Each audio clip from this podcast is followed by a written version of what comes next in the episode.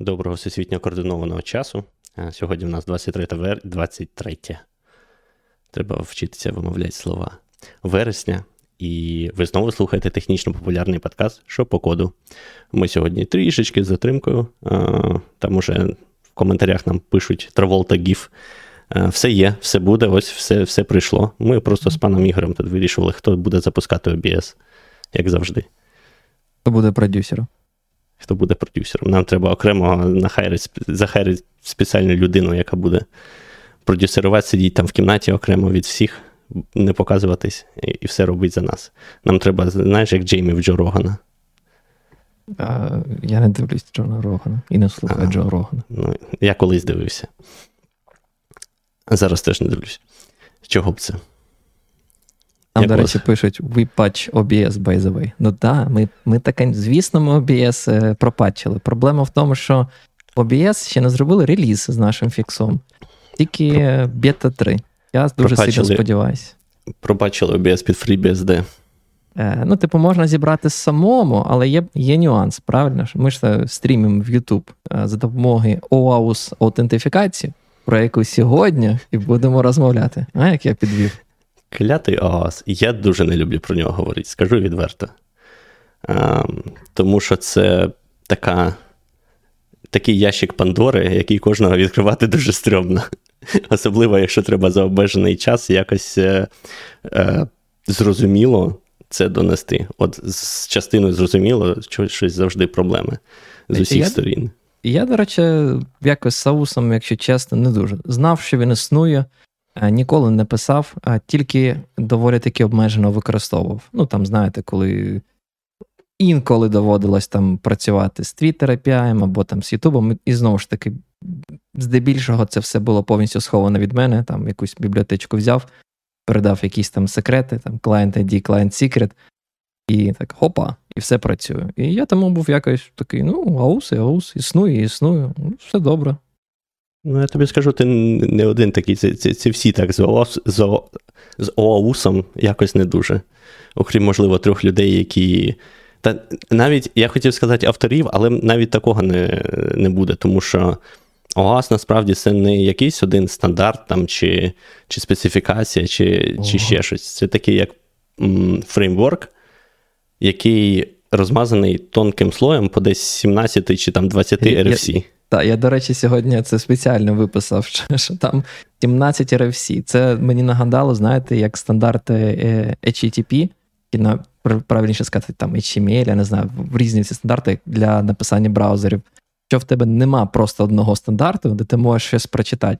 Там ці RFC-шки, одна деприкейтить іншу, третя посилається на четверту, четверта посилається на сьому і восьму, але сьому і восьму написано, що вони вже задеприкейтили частину себе і та частина, яка задеприкечена, дивіться в абсолютно лівій специфікації, і наскільки я розумію, за усом частково проблеми якраз в цьому полягають.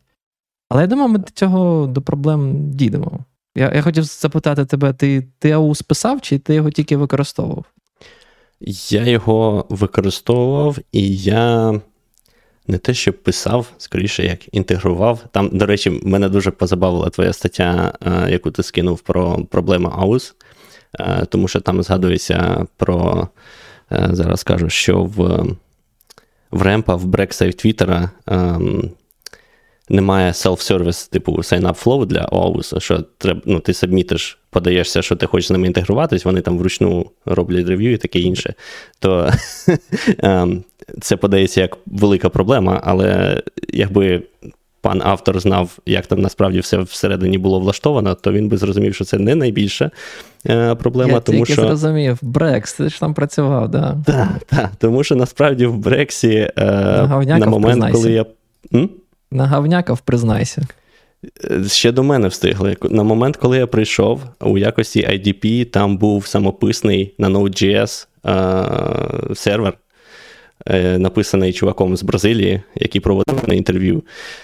І тому ми, е, тобто я не писав, писав він, от з нуля писав він, а ми потім переводили, намагалися це все перевести під якийсь більш-менш е, ну, усталений і сертифікований OpenID Connect консорціумом, чи як воно там називається, IDP.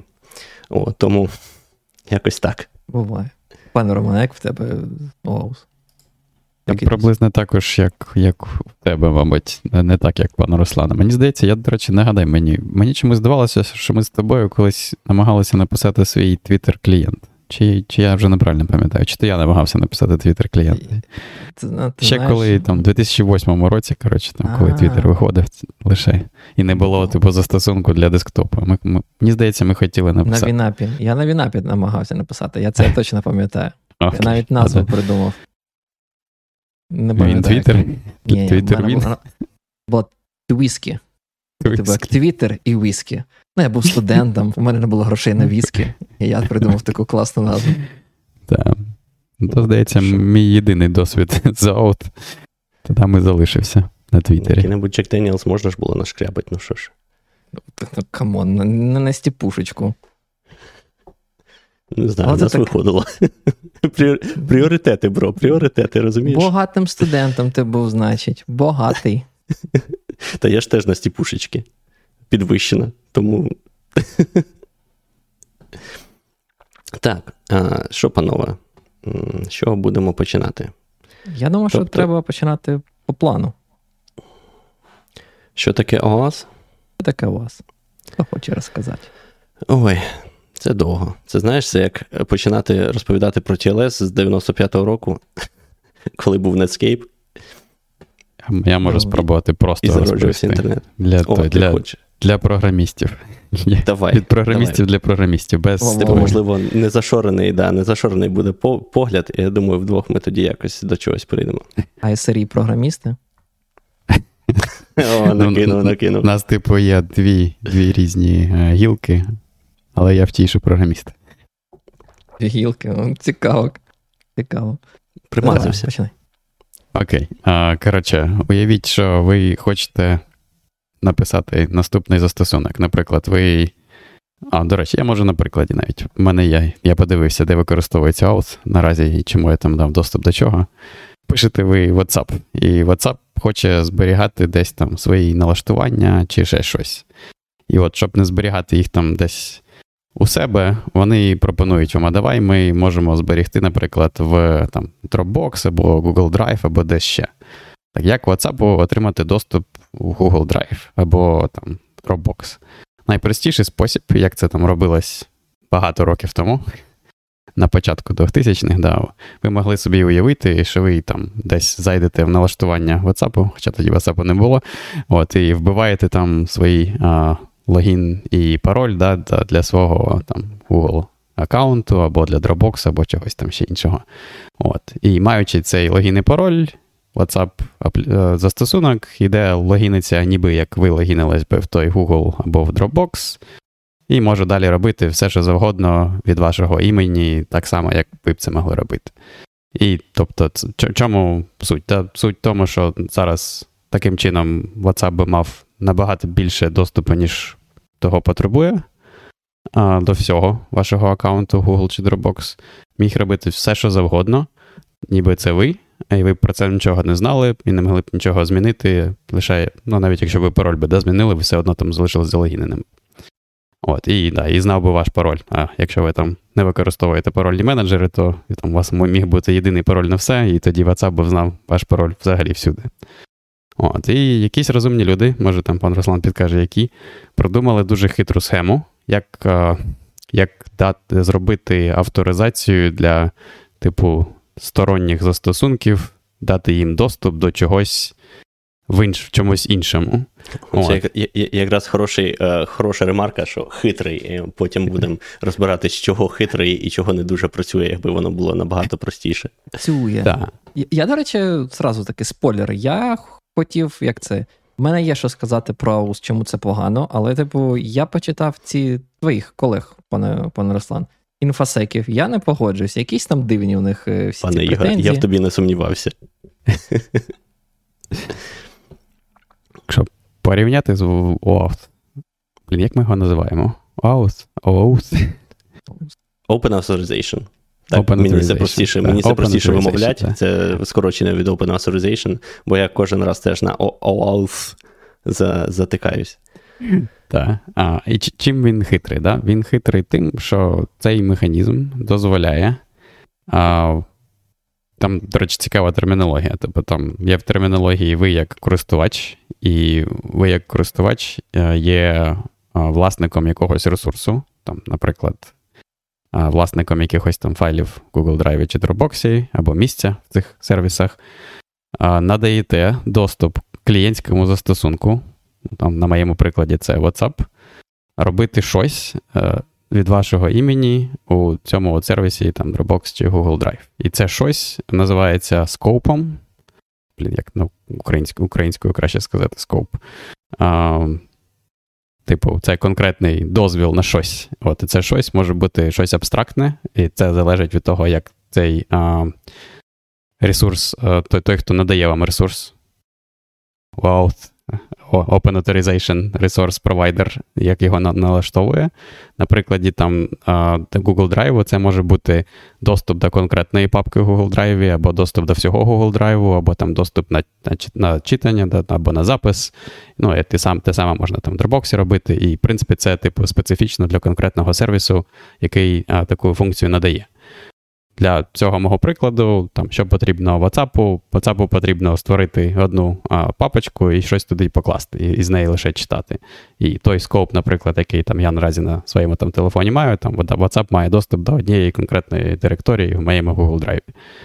А, І це от реалізовано поверх OAuth, і OAuth дозволяє таким чином загаль, узагальнити цю схему. І ці от відношення між клієнтським застосунком, власником ресурсу і ресурс-провайдером якось вибудувати, зробити їх стандартними, щоб ви могли а, надавати конкретні контрольовані привілеї а, у цьому от клієнтському застосунку, який зможуть, використовуючи а, там, спеціальний токен, потім ходити і лише а, до цих конкретних функцій мати доступ, поки ви там не в цей токен не відберете в нього. Це цікаво, що ти прямо розказав Аус таким, як він задумувався, саме як е, протокол або фреймворк да, для авторизації. А Для я делегації якось... авторизації. Для делегації авторизації, формально. Да. А я якось, типу, знаєш, все одно, типу, от в, побут... в побуті звик думати про АУС більше як про аутентифікацію. Бо це здебільшого з тим, що ми стикаємось а, щоденно. Але да, насправді. Там, коли але ми хочемо насправді... залогінитись за допомогою Твіттера, Фейсбуку, Гітхабу на абсолютно різних сайтах. Але то вже не OAuth, то вже OpenID Connect, яке є ну, розширення. Ну, не обов'язково OpenID Connect. Ну, Як це? Не не всі використовують OpenID Connect для цього. Ну, е, тобі для. Е, Дивися, тобі для автентифікації потрібно знати дані про користувача. Хто це? Власне, окей, давай тоді по порядочку. По порядку. Ми до цього ще прийдемо. Пан Роман дуже все правильно загалом описав, е, що вони намагалися зробити. Історично трошки це було. Ем, це довго, Ця пісня довго тягнулася, скажімо так, десь 2007 року, коли е, кілька компаній почали е, бачити усі проблеми, та, що, от, наприклад, що робити WhatsApp, коли вони хочуть е, кудись з якимось іншим сервісом е, на правах користувача е, користуватися. Постало питання, е, як це зробити так, щоб не шарити пароль. І можна було б сказати, окей, але ж. Е, можна зробити все досить просто. Ти можеш попросити користувача піти в Google, е, щоб Google йому дав якийсь токен там. Е, і користувач цей токен приніс, там, скажімо, в WhatsApp. Да, Там його ввів і все. Паролі ти не шариш, а тепер Google може авторизувати WhatsApp напряму.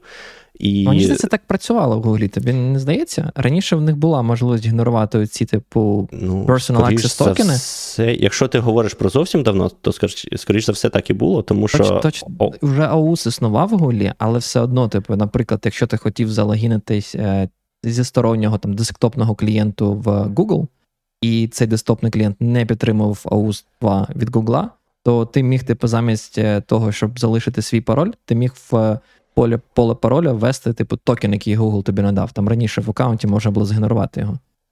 Ну, от я підозрюю, це було за рахунок того, що ми, от коли зараз говоримо про AOS, ми завжди uh, implicitly, да, так би мовити, неявно говоримо про AOS 2.0, uh, який вже новіший стандарт, а насправді був ще 1.0. Uh, той саме старий, який ще там в 2007-2008 роках робився, і він якраз дуже схожий працював. І одним з начинателів його якраз Google і був. Тому, якщо ти говориш про там, ну, знаєш, подію не минулого року, а там багато років тому, то, скоріш за все, це це, це воно і було. От 10 років тому запросто це це могла бути якраз ця схема. От, І, власне, ОАС перший це е, були взяті напрацювання вже готові реалізації того, як як це робили е, Flickr і Google. Насправді дві компанії. Flickr хтось пам'ятає, була така. Ну, мабуть, і зараз є. Гівки шарити, да? чи, чи просто щось таке. Um, От. І це, до речі, тому один з популярних прикладів е, про OAS. Ти почав про WhatsApp, mm. а популярний приклад це фото, фотохостінг сервіс. Якщо в тебе фотки в одному місці, і є сервіс, який їх там оброблює або там ретушує, і тобі треба доступ до фотографій. Це mm. теж популярний. І я підозрюю, що це можливо через Flickr. А, а, така традиція це сформувалася. От. Тому так, спочатку робили, власне, отаку спрощену схему, а, але так не буде. Чому так не буде? Тому що в нас все дуже погано з безпекою браузера. У нас в браузері на кожній сторінці крутяться купа всяких різних незрозумілих JavaScript, які, в принципі, мають доступ практично до всього, включаючи URL там і таке інше. А, І тому а, компанії почали задумуватись. А, а чому як... це проблема? Я щось не поняв. Ну, крутиться в JavaScript. Ну, тому що в тебе в тебе токен якби проходить через браузер довгостроковий. Який і... Personal Access Token? Ну, типу, який ти згенерував ну, якщо в ти ну, якщо ти пішов на сторіночку там, Google, е, там, Google, щоб він тобі згенерував, а, ну, так. Ну, в чому проблема? Ну, типу, там, ну, як в мене, в принципі, через браузери, через сторіночки багато чого проходить. Ну, от в тому і то й проблема. Так, Ладно, я не розумію. Це не проблема. Це існуючі механізми, їх ніхто не деприкейтив. Personal Access Token існують просто, не знаю, в сотні Ні, ну, Проблема не в Personal Access Проблема в доступності, типу, в ем, недостатній сегрегованості, да, так би мовити, доступів в в браузері. Да? Тобто а, тебе можна перед. Е, найбільша проблема завжди, да, що браузер це якби насправді не ти, це клієнт, який діє від тебе. Так? І якщо ти там знаходишся на якійсь сторінці і тебе переадресовують там а, на якусь іншу, да, то в тебе, наприклад, ну, окей, наприклад, у вас, в тебе, наприклад, деякі параметри передаються в строчці URL.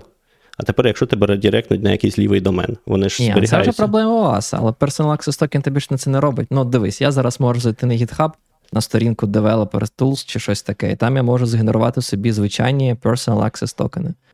Згенерував їх, навіть скоп можна видати, що хочу сказати, що цьому цьому токену я дозволяю тільки в цей репозиторій доступ.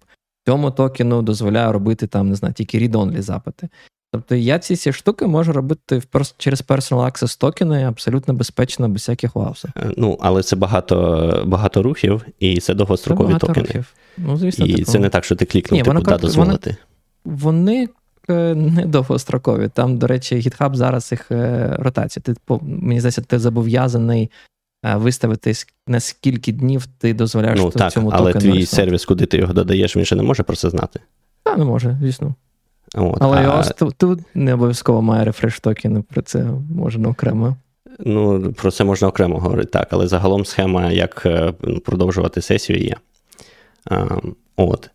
І тому компанії почали задумуватись, а як би е, ми могли зробити так. Власне, в нас є три е, три патіс, да, три особи: це там користувач, один сервіс і інший, який е, має ресурси, до яких перший намагається доступитись.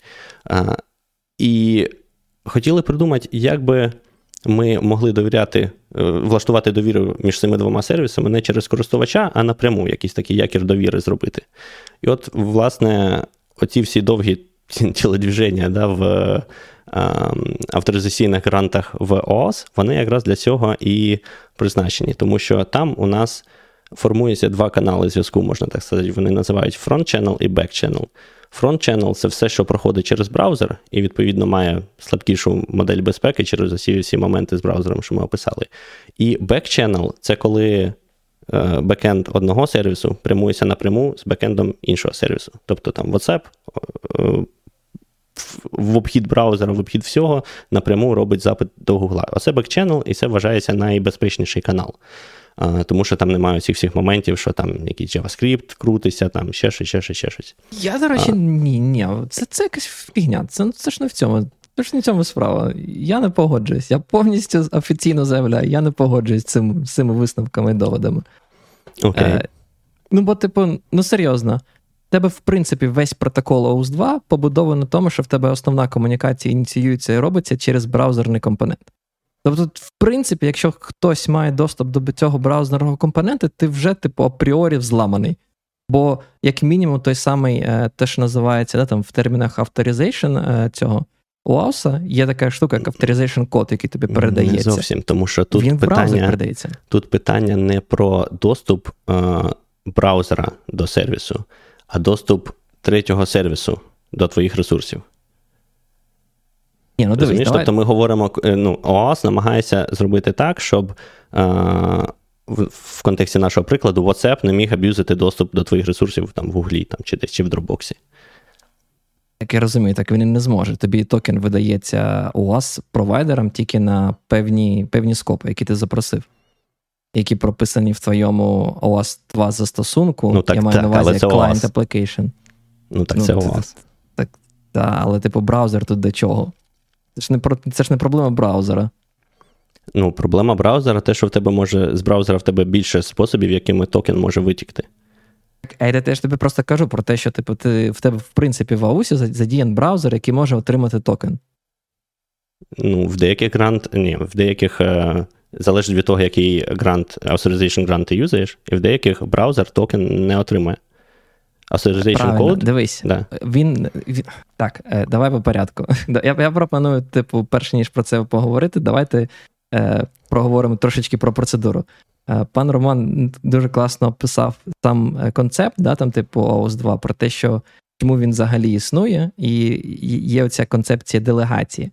Але якщо процедуру, да, там, ну, як для розробника описати, то це виглядає, типу, декілька тут моментів є. Перший момент це те, що ви завжди для свого застосунку, неважно, чи це там десктопний застосунок, мобільний, веб-сайт, тощо, якщо ви плануєте інтегруватися умовно з цього прикладу з API Dropbox, то вам на стороні Dropbox потрібно зареєструвати свій застосунок.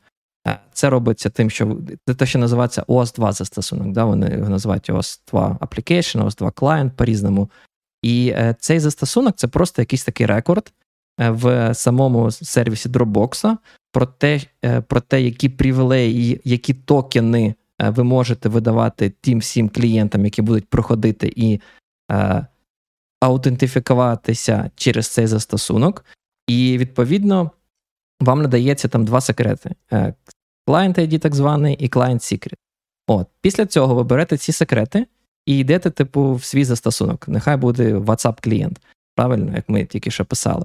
В WhatsApp клієнті ви там прописуєте Dropbox Client ID, там наприклад. До речі, тут, мабуть, да, цікавий аспект буде того, ще різниця да, між того, між тим, е, чи ми будемо використовувати е, десктопний застосунок там, чи якийсь мобільний, і веб-сервіс, бо тут трохи теж по-різному це працює. От, Відповідно, наприклад, ви берете цей ID-шний клієнт і прописуєте в своєму WhatsApp. А Далі відбувається. Так це не, не, не ти робиш, це WhatsApp робить. Е, Ні, що це, це WhatsApp? Ну, ну ладно, диви, я як розробник WhatsApp маю на увазі. А, окей. Типу, я як е, просто у нас був приклад з WhatsApp, я як розробник та, свого та, клієнтського якщо, застосунку. Якщо ти зі сторони WhatsApp, а не користувача, який ним користується, то так. Я, як розробник WhatsApp, зареєстрував WhatsApp в Dropbox, сказав, що типу, мені буде потрібний е, доступ там, не знаю, для write для цієї директорії, там read write для цієї директорії, наприклад. Да? І я прописав цей client ID і client secret у себе в WhatsApp застосунку при зборці. Тобто це насправді буде як такий compile time секрет. Якщо дивились наш стрім по OBS, ми таким чином передавали секрети для Ютубу. Відповідно, типу, коли е, WhatsApp буде намагатися отримати доступ для Dropbox, то ця процедура вона е, її можна поділити на два на два етапи. Перший етап це етап цієї е, авторизації, коли ви коли умовний WhatsApp відправить на Dropbox API, який виступає у нас authorization server ом, е, відправить інформацію про Client ID. Е, що він там ще відправляє? Він туди відправляє Client ID, callback URL зворотній, так званий, і там ще, мені здається, state. Там є якісь певні параметри, які передаються. Із цікавого тут два моменти. Перший це те, що ви відкриваєте дропбоксовський authorization там вікошечка браузера, де в вашому URL прописано цей callback URL, куди, е, куди типу, Dropbox відправить е, назад вам так званий authorization код. І і все. В принципі, це основне. Там є додаткові параметри, але це основне. Ідея така, що коли ви відкрили це вікошечко, коли відкроється вікошечко Dropbox, ви введете свої credentials, Dropbox автоматично там спитає вас, чи надаєте ви доступ, буде цей етап е, того, що юзер, е, користувач погоджується надати доступ там до певної директорії. Коли він це робить, Dropbox в чергу, е, саме оцей веб-браузер механізм Dropbox зробить редирект на оцей типу callback URL, який він насправді називається Redirect URI, як він помиляюсь.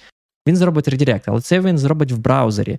І сам і сам Dropbox вам передасть вже оцей самий authorization код, Е, в браузері вам вже, типу, ваше вікошечко. І ви вже потім, другий шаг, ви вже обмінюєте цей authorization код, який вам надіслали, на справжній токен. Це залежить від е, authorization, е, від authorization гранту, є, і є, той, який типу... ти розповідаєш, це implicit. Ні, це не implicit. Ти не мене чуєш, це Якщо authoriz... в тебе authorization код в браузері, то це, то це, це, це називається authorization код. Почитай. Implicit deprecated, вони, і тобі... Вони всі, вони так, всі слухай. authorization. Implicit. Implicit повертає тобі access token directly в браузері. Вони від цього, типу, позбавились тим, що authorization код тобі повертається, але він повертається через браузер. Він він, поверта... він redirect URI виконує браузер. Він може цей редирект зробити на серверну частину, якщо в тебе веб-сервіс, або на е, твій localhost сервіс. Тобто він, тобі цей код повертає через браузер. І це те, що я кажу, що типу, я не бачив взагалі тут якоїсь security аспекту. Мені Якщо ти... Це, до речі, також було незрозуміло. Я декілька діаграм дивився, і просто вони весь час кажуть про цей от back, back channel, да? але оцей от редирект дійсно виконує. Ну, моє розуміння наразі, те, що він дійсно виконується браузером. Як я це себе бачу, у цьому от е, флої, про який ми говоримо, да? в чому прикол, чому він все одно безпечний, чому браузер не має а, ніяких переваг, тому що навіть якщо він має доступ до цього authorization коду, браузер не може обміняти authorization код на токен, тому що він не знає секрету. Є, і, і, і таким чином вони, типу, цю проблему вирішують. Так, і тобто, це, це, типу, вона вирішується тільки тим проблемом, що браузер не знає секрети. Але тут є теж додатковий нюанс, правильно, який полягає в тому, що де, типу, умовний там зловмисник може інтегруватися і що може перехопити. Ну, тобто, тобто, і, наприклад, як це може безпечніше бути, якщо мова заходить про десктопний застосунок, чи там, типу, не знаю, мобільний застосунок. Я я не розумію. Ну, типу, все одно потім ваш мобільний застосунок зробить точно такий самий реквест з клієнт client ID. І якщо, умовно кажучи, зловмисник зміг інтегруватися в мій клієнтський застосунок WhatsApp, то, скоріш за все, ну, типу, я вже все одно зламаний. Um, я не дуже впевнений, через який ти. Um, давай тоді так. Uh, показуй діаграму, по якій ти це говориш. Тому що. Якщо подивитися ті діаграми, де дивився я, то authorization code він від веб-застосунку до відповідно сервера йде. Тому я не знаю, на які ти де. Я, я думаю, Мені складно. Я думаю, вони, вони неправильно чому, малюють. Це тому, що тому я і кажу, що ем, про це складно так говорити, тому що це треба, знаєш, дошку і малювати. І, Бо по аудіо я я тут зараз не готовий так от тобі зараз е, переконувати, коли ти так яро кажеш, що це вся фігня, це не треба. Окей, Ні, так не я, треба, я не кажу, але чомусь це роблять. Ну, ну, типу, дивись, пан Роман розказав. Тут це, це, типу, двойний по шагах йде через те, що типу, вони вважають це безпечніше саме через те, що браузер не буде знати client, client secret, і так. браузер не зможе. Але, типу, суть в тому, що типу, питання в тому, наскільки в тебе client secret тоді буде збережений е, там. Прямо так, умовно тому є кажучи, різні, сильно. Тому є різні flow, в якихось е, довіряється збереження client secret е, на стороні клієнта, а під клієнтом ми маємо е, на увазі або там веб-сервіс, або застосунок. Тобто те, що хоче отримати доступ до ресурсів користувача. І є гранти, які не довіряють збереження Client Secret клієнту. І вони різні. І тому треба використовувати правильний грант у правильній ситуації. Як, Якщо у нас який, класичний... Який grant, який grant типу, не використовує Client Secret на стороні um, клієнту? Не зберігає Client Secret, Implicit, uh. Implicit повертав просто взагалі authorization код не повертав, він повертав так, Access Він напряму одразу повертався в браузер. Um, там знов таки да, все складно, тому що в тебе є, наприклад, Implicit Flow, який дійсно зараз deprecated і не рекомендується до використання з усіх цих причин.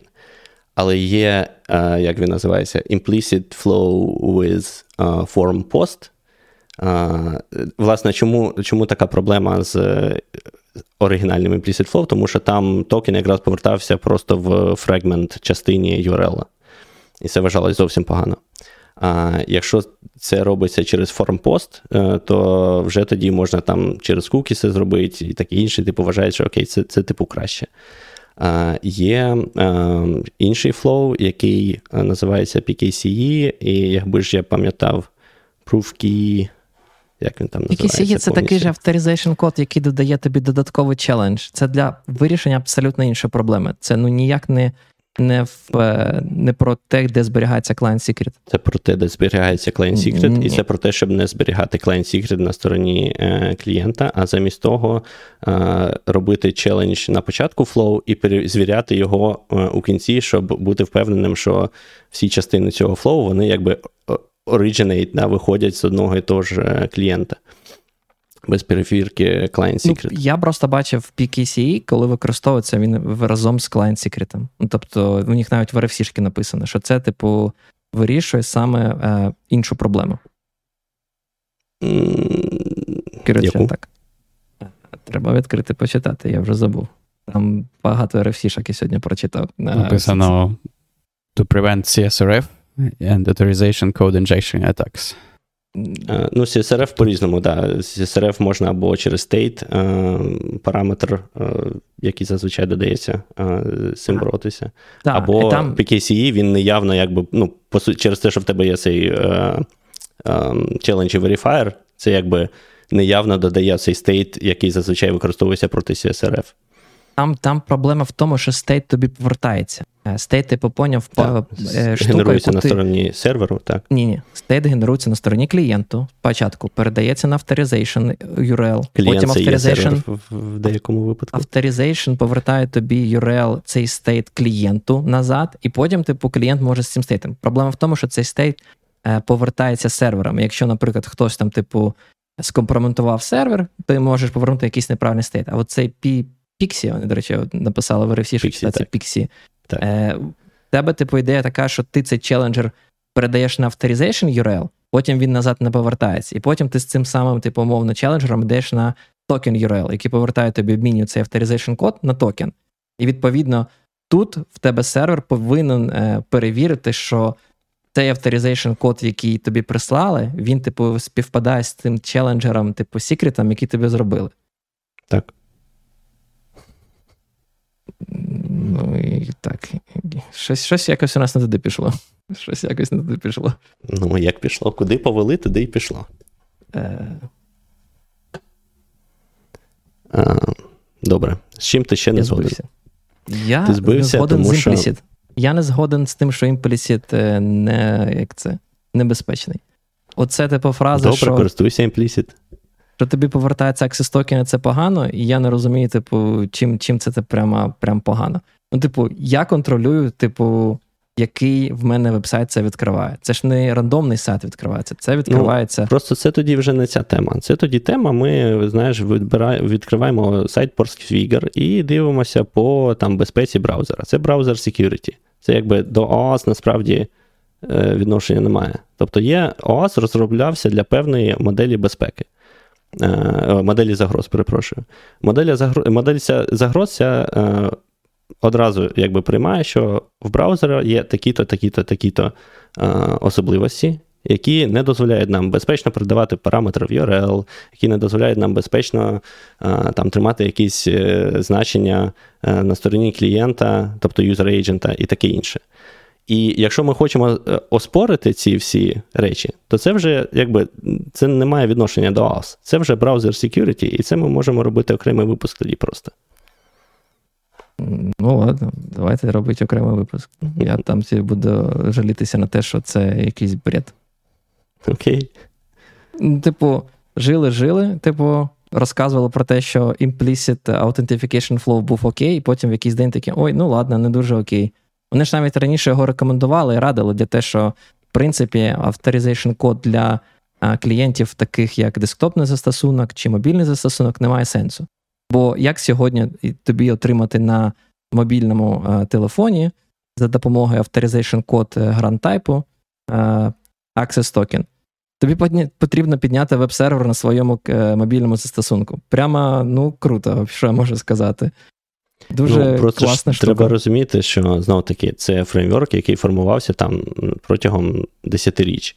І е, тому так, на якомусь етапі були якісь практики, які зараз ми вважаємо там абсолютно небезпечними, а раніше іншого варіанту просто не було. Тому так вшивали, е, спочатку вшивали в там, в мобільні застосунки секрети, е, поки там реверсери не починали їх це реверсити і діставати звідти ключі і хакати відповідну систему.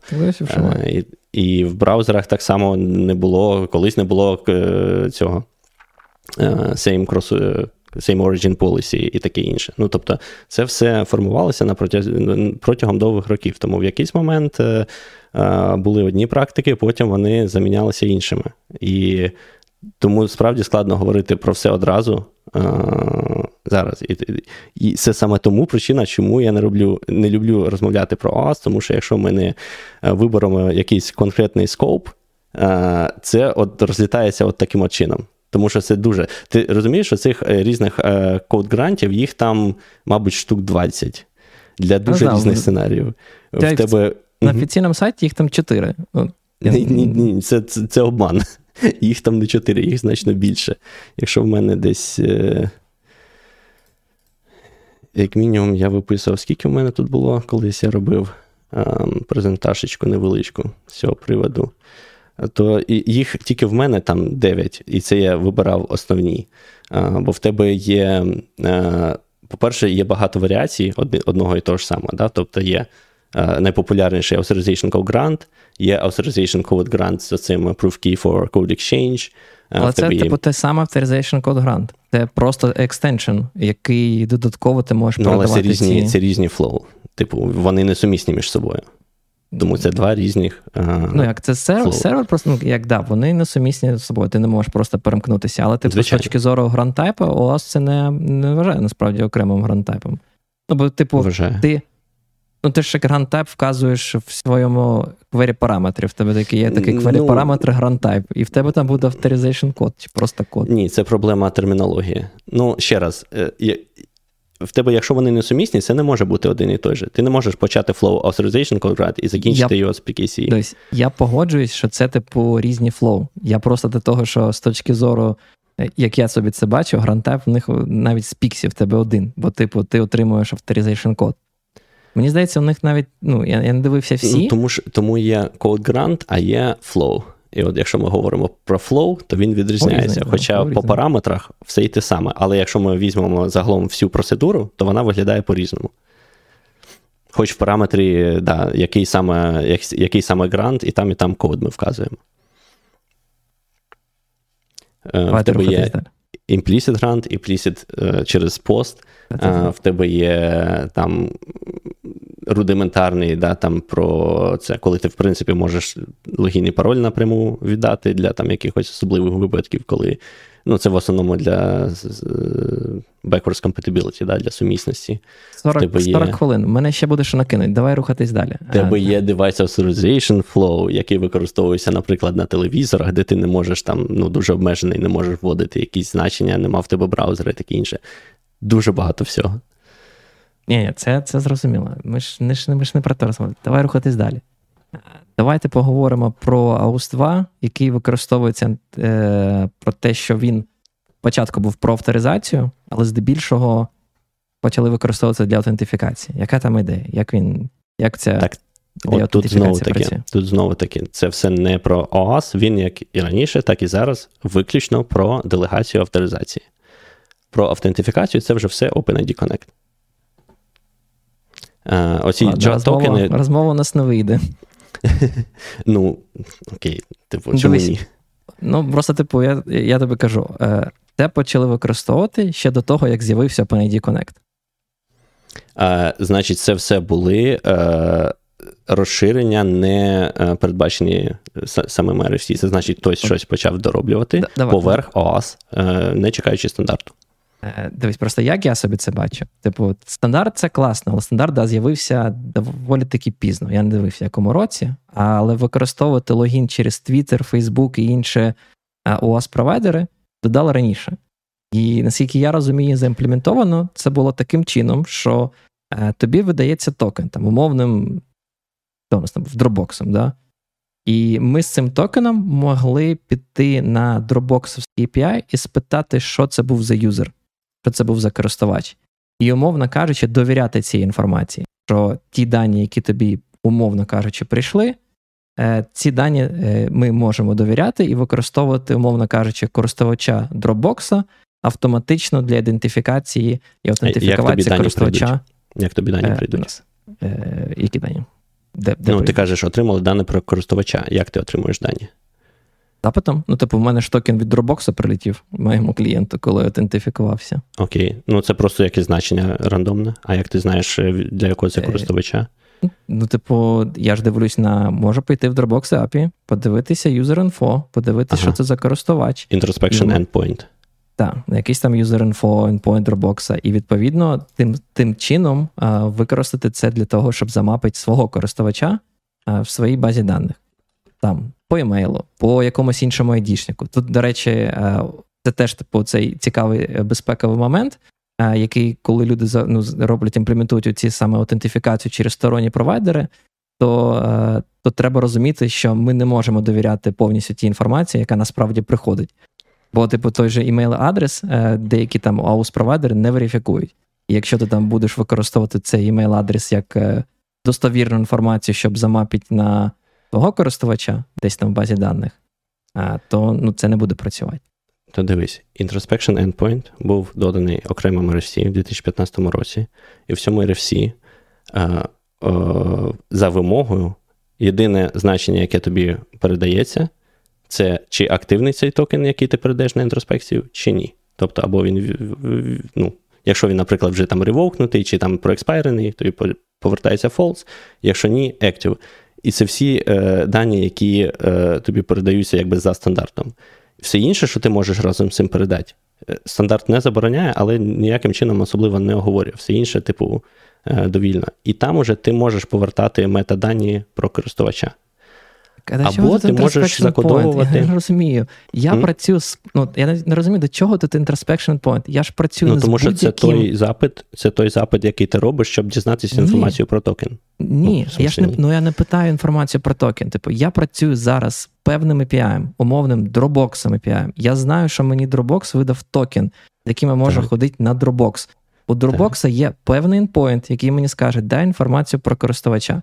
Юзернейм, не знаю, імейл, щось ще. Чому я це не можу а, ну ти маєш на увазі, що ти напряму. А, Ну, звісно, ну, так окей, вони це, всі, всі це ну- писали так до того, як з'явився OpenID Connect. Я, ну, я не перевіряв, я не знаю, як заімплементовані всі інші сайти, WordPress сьогодні, але я Окей, майже але на ще раз, ну просто розумієш, це питання термінології.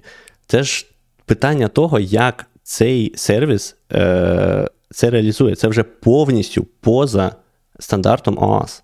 Це ніякого я відношення до. OAuth не, не. Тобто, те, що стосується OAuth, це те, що в тебе є токен, який той сервіс приймає. І далі будь-який API, який він. Ну, це просто бізнес-логіка вже на стороні Біз- сервісу. бізнес-логіка. Але, типу, Так. я ж типу вчора казав, що давайте поговоримо про те, що це стало феноменом, що люди використовують AUS е, для аутентифікації своїх сервісів. І чому вони це стали використовувати? Ну, тому що це було б дуже зручно. Да. Це просто заднім числом здається, що дуже дивно, чому ем, автори зробили таким чином, що це ну, лише про авторизацію, і тобі повертається там е, просто якийсь opaque, да, як це? Ну, токен, який. Да, непрозорий токен, про який ти нічого не знаєш, нічого не можеш судити, ніяких, ніякої інформації про нього не можеш отримати, і навіть не знаєш, від кого він. Тобто ти просто знаєш, що Якщо ти зробиш там запит на цей ресурс, по цьому токену його тобі повернуть, але ти не знаєш ні чий це ресурс, якого користувача, нічого. І тому, звісно, почали додумувати різні схеми, а як же ми можемо е, додати метадані про користувача.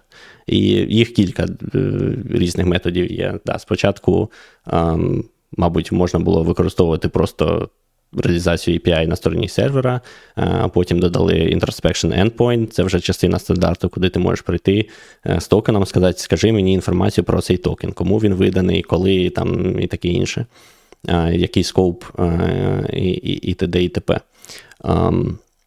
І потім вже зробили OpenID Connect, де ти завдяки GWT токенам або JAT токенам прямо кодуєш е, всю, всі метадані в сам токен. Е, це вже там типу stateless. Е, і тепер юзер може ходити з цим токеном, який підписаний, і казати: ось я маю доступ до цього, цього, цього. Е, там цим це теж окрема тема. Про JWT токени теж можемо робити окремий випуск. Ви ще не робили? Про про GWT спеціально так. в цьому контексті, мабуть, ні. Um, тому якось так. Да. З часом почали додавати е, автентифікацію, бо це було б дуже зручно і логічно. Um, я ж кажу, заднім числом здається дивним, чому це одразу не було передбачено, але я думаю, враховуючи, що це роки-роки розробок, то на початку, мабуть, це справді було неочевидно, бо заднім числом всі розумні, як, як краще було б робити. А що це називається OpenID Connect, а не OAuth Connect і щось таке. Я просто пам'ятаю, е, OpenID це був окремий протокол для аутентифікації.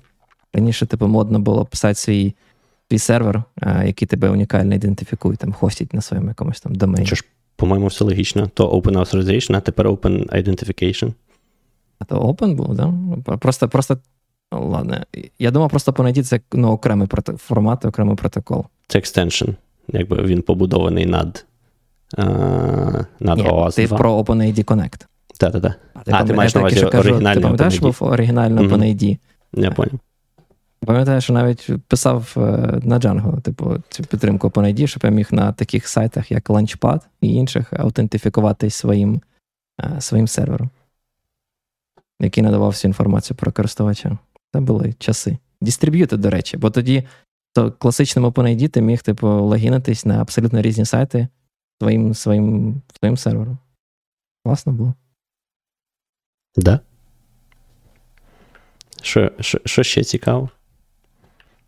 З чим ще не погоджується пан Ігор сьогодні? Я не погоджуюсь з багатьма, але я бачу, що мене чатик чатик не підтримує, тому я більше слова не скажу. Роз, розмовляйте розмовляйте самі. Um, я думав, що я нічого не зрозумів по статтях, бо я, коротше, ж браузерами взагалі нічого не знаю, що до чого. Але я зрозумів, що всі браузери це, типу, дикий захід, і взагалі, що відбувається в JavaScript, це це просто жесть. Типу, якщо там хтось е, випустить нову бібліотеку, да, заінжектить щось через цей. А, репозиторій цих JavaScript бібліотеки, все, що завгодно виконається у користувача і буде мати доступ до до всього на світі, окрім хіба що тих server-only cookies, то, звісно, тоді. Як це? І З того, що я зрозумів, просто намагаються зменшити простір да, для атак і так, просто так. хочуть взагалі типу, не мати е, справу з браузером, якщо це можливо. Ну, це Але історія... при, при, тому при тому все одно Flow використовує редиректи через браузери. І, і я я просто, коли дивився ці діаграми, я ще раз скажу, я довго не міг зрозуміти, у мене було спочатку враження, що там все напряму без браузера, а потім, коротше, я побачив, що люди бідкаються на те, що а що робить, коли в мене localhost. І думаю, як же вони можуть, як якийсь там Facebook да, чи щось інше, перенаправити тебе на localhost. І тільки тоді я зрозумів, що це працює лише тим чином, що твій браузер, типу, має доступ до локалхосту, і твій браузер зможе все це перенаправити на локалхост, якщо ти там, ну, знаєш, там пишеш інтеграцію там з Фейсбуком або чимось іншим, і ти тестуєш локально це все. І тоді це має сенс, чому чому це в браузері. Але да. так. Причому цікаво, да, там про в одній статті писалось про те, що а, багато багато хто з цих authorization сервер провайдерів да, вони е, роблять верифікацію того твого цього redirect URI. І там або вони можуть взагалі заборонити умовно localhost, або вони можуть там інфорсити якийсь там HTTPS, бо вони думають, ну блін, передавати plain текстом, да, бо це, це теж, до речі, цікавий момент. Бо якщо редиректор URI в тебе стоїть plain текстом, то будь-який man in the middle може, типу, перехватити всі всі твої секрети. Там authorization код. Ну, ладно, там client secret все ж таки буде невідомий, але знову ж таки, якщо взяти до уваги, що це не серверний застосунок, якийсь мобільний, то можливо його там якось можна е, за за реверс інженіріті достати. Так, ну там правильно підказують, наприклад, ще в браузері є плагін. Просто в браузері величезна, величезна поверхня атак від JavaScript, е, JavaScript, які крутяться на сторінці, до плагінів, до е, знов таки дуже залежить від застосунку, але в тебе бувають моменти, що в тебе там різні вкладочки, наприклад, і між ними там деякі речі шаряться, а деякі не треба, щоб шарились. І це вже залежить від того, там, які ти iframe и впихуєш, такі інші, які ну, раніше ж там взагалі не було обмеження, особливо там по iframe ам. Такі можна ну, було просто... що завгодно, куди завгодно впихувати. Просто, типу, коли ми вводимо username і пароль в браузері для аутентифікації Twitter, ми цьому довіряємо. Да? А коли нам callback, redirect повертається з authorization кодом, то у нас одразу, типу, вектор атаки через плагіни, ну це якось теж нечесно казати. Там, ну чому не чесно? Типу, він він же ж є. Ну, тобто... Ні, ну, ну, в смислі, мій point в чому? Якщо в мене є плагін, який слідкує за всім, що я вводжу, то відповідно він може достати username і пароль в authorization окошки, там, де я вводжу. Типу, мені здається, якщо він сворує мій username і пароль, то це найменше зол, типу, що він там якийсь authorization код для ОУС може там перехопити. It depends. Знову таки, це ну, тому що він може мати недостатньо там привілегій, наприклад, щоб um, прям весь твій, не знаю, інпут вводити, е, слідкувати за всім твоїм інпутом. Тут ще раз, я не фахівець по браузер security. Це дуже обширна тема, які, в якій давайте будемо якби відверті. Е, жоден з нас досконально не якби, не розуміється. Тому ну, можна якби не погоджуватись з моделлю загроз, але якщо стільки людей, стільки років над цим працювали, то, мабуть, загрози такі є якісь реалії. Знову таки, ми можемо підготуватись і провести там лікбез по по браузер security і по всім проблемам, які там можуть виникати. Там Чому а, надають перевагу зберігати токени там в HTTP only cookie, а не як е, як це інша пам'ять називається. Я ж кажу, не фахівець. Local storage це називається. Local storage, точно. Я, до речі, а, Там, окрім local storage, теж є різне. Що що? Я сторонник local storage, бо я тут теж не погоджуюсь з фахівцями. Е, там теж є, типу, є трейд-офф, скажімо так, це не найбільша проблема, це справді, тому що просто що з local storage зовсім просто дістати токен, з HTTP only куки складніше, але теж. Типу, є сценарії. Тому... Ні, з local storage ну, просто дістати, я ще, ще не спорю. Просто, типу, в більшості це, випадків, знову таки, в більшості випадків, якщо в нас тепер є контроль цілісності JavaScript скриптів, які ми е, рануємо на сторіночці, то це вже трошечки менший, е, е, як це, менша поверхня для атаки. Якщо ми, звісно, користуємося там інтегриті чеками. Тому це все, знаєш, це все не про абсолютну безпеку, це все по, про зменшення поверхні атаки, от one step at a time, поволі-поволі. І це тривало десятиріччями. І з цим все ще в деяких випадках погано. Я хотів підсумувати трошки посередині, вийшло, що я знов зворушив, тому я пропоную там відповісти на питання а, в чаті, Давай. і може ми продовжимо по плану. Там питають, я бачу, поясніть мені синьому, в чому різниця між OAuth і JWT. Я ще не брався за ці теми. Я можу спробувати, але я не певний. Мені здається, пан Руслан краще знає. Ну, одразу о, так, OAuth це про Делегацію Делегацію авторизації JWT це, по суті, просто формат е, серіалізації токена. OAuth може повертати JWT, до речі. Ні. OAuth, OAuth повертає це... виключно OPEC токени. Що таке OPEC токени? Це значить, ну, не прозорі, це значить, з точки зору стандарту, е, ти не можеш судити, е, не можеш отримати ніякої інформації з токена, це просто випадкове число. Випадкове значення. А от OpenID Connect вже робить розширення, яке додає оцей якраз GWT, і тепер говорить, що а в тебе токени не випадкові, а певної структури, і ти можеш їх парсити. Тому ти можеш отримати метадані з цього токену. Багато RFC. Я не читав, але мені. Там багато RFC. Я... Мені просто цікаво, типу, мені здавалось просто, що AUS 2 не диктує Я тобі гарантую, що якщо який, ти достатньо розберешся, токен. то це так і буде. А що саме буде? Ем, ну, що з точки зору усіх RFC саме про OAuth, OAuth 2.0, е, токен є непрозорим значенням, е, про яке ти не можеш нічого сказати, а GWT це вже він просто не забороняє ем, використання якихось інших токенів. Я зараз навіть можу, здається, в мене десь була тут прямо цитата про це. Ем,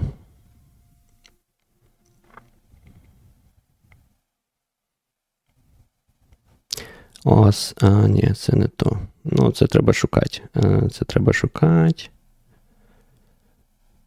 Ось мені здається, що проблема в тому, що кожен реалізовує як хоче, і якщо якщо токен не прозорий, да, ну, вони таким самим чином можуть повертати і JWT токен, і все одно під стандарт потрапляти. Просто що... Ну, так, так, Я так. це мав Просто що якщо ти покладаєшся на стандарт, якби ну це, це питання все compatibility. Звичайно, ти можеш додатково зробити ще все, що завгодно, але як зробити так, щоб це було а, сумісно між собою.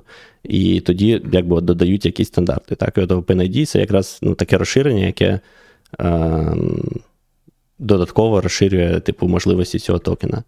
Ми можемо пошарити, до речі, іншу статтю, яку пан Ігор там додавав. І там, а, ти вже згадував і пан Руслан. Там, де якісь люди, які імплементують OAuth для різних провайдерів, жаліються на те, як все складно. Так, мені І дуже мене- ця стаття сподобалась. У мене склалося враження, що, типу, ну, стандарт є, але ти не можеш просто написати там один раз бібліотеку, яка буде, типу, універсально реалізовувати для всіх, бо у кожного там кожен свої а, трошки по-різному використовує параметри, а, там. Ну, звісно, скоп у всіх різні, то само собою. Але да, на, на, навіть, ну, коротше, тобі потрібна якась інтеграція під конкретного ресурс-провайдера кожен раз. І це для мене дуже дивно, але походить, що так є.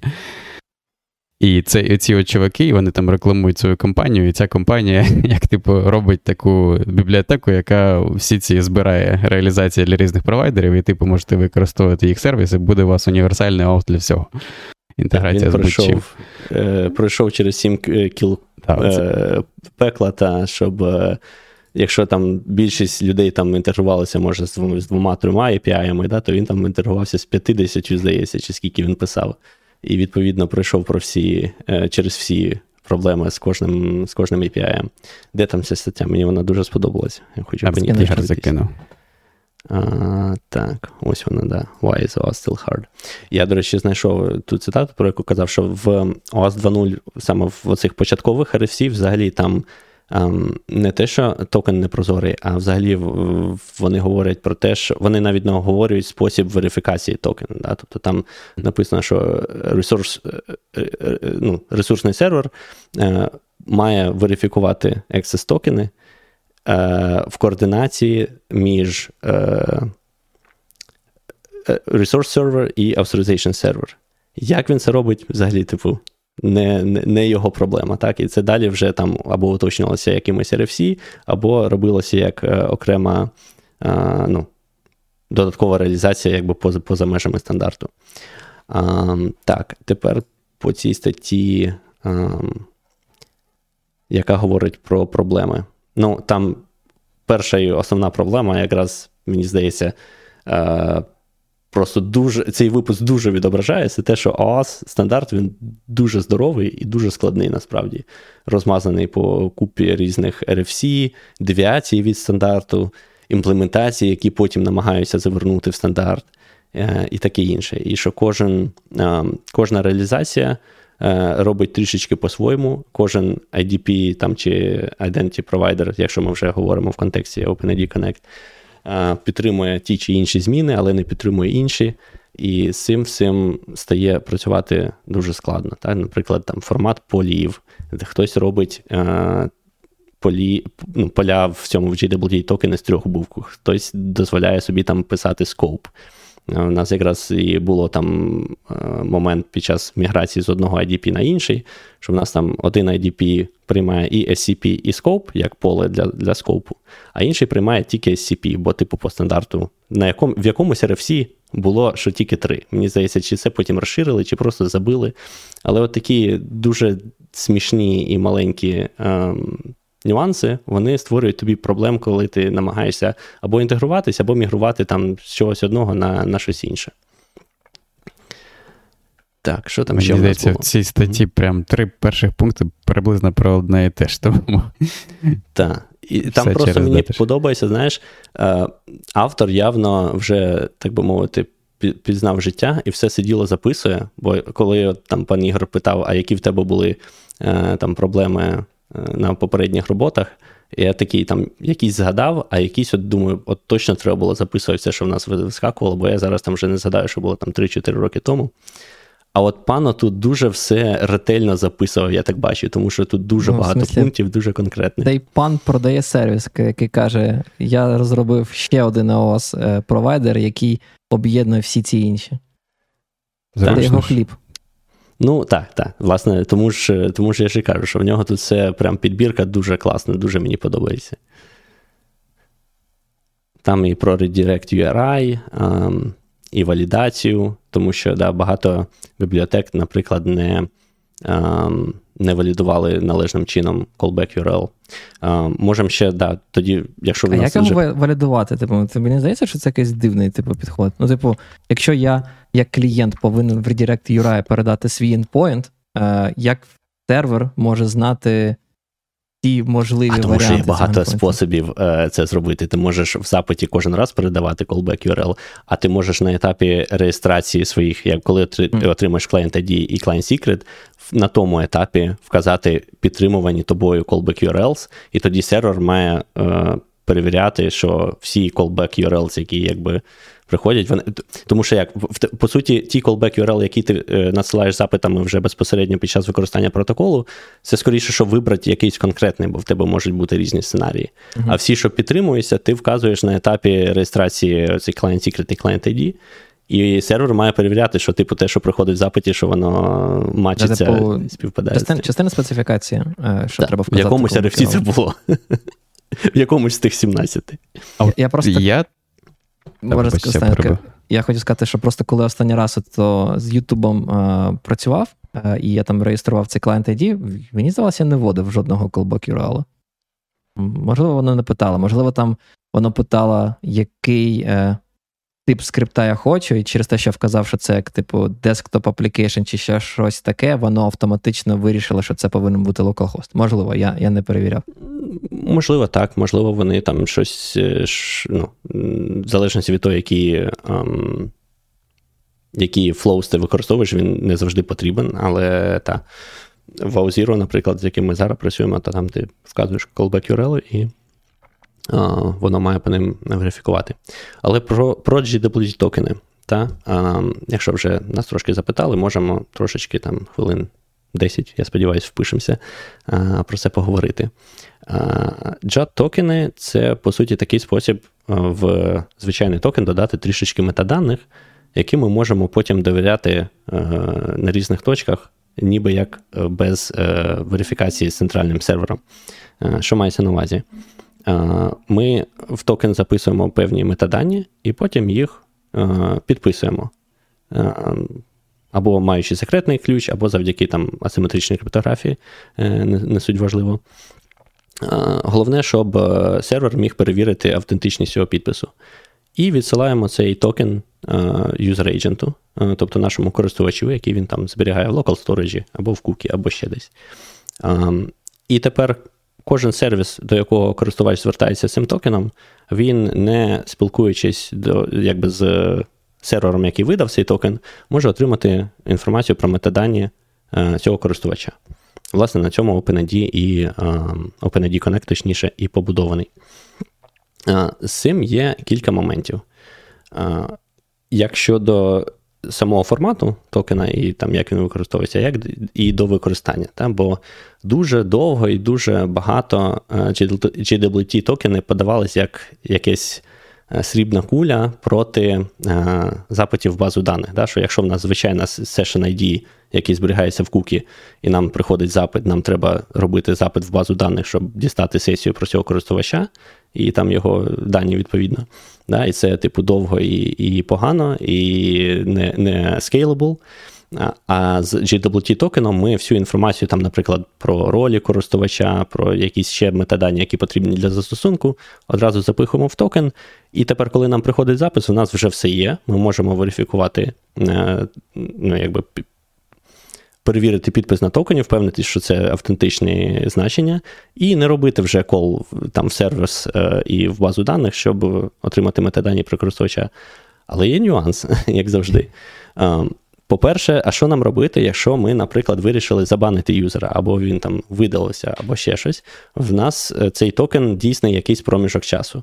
Там 15 хвилин, година, день, місяць, 30, е, е, ой, sorry, 90 днів. Такі токени теж існують. Мені здається, зараз часом різні IDP роблять все більше і більше обмежень по тому, наскільки довгим може бути дійсний токен, але інколи їх роблять дуже-дуже довготривалими.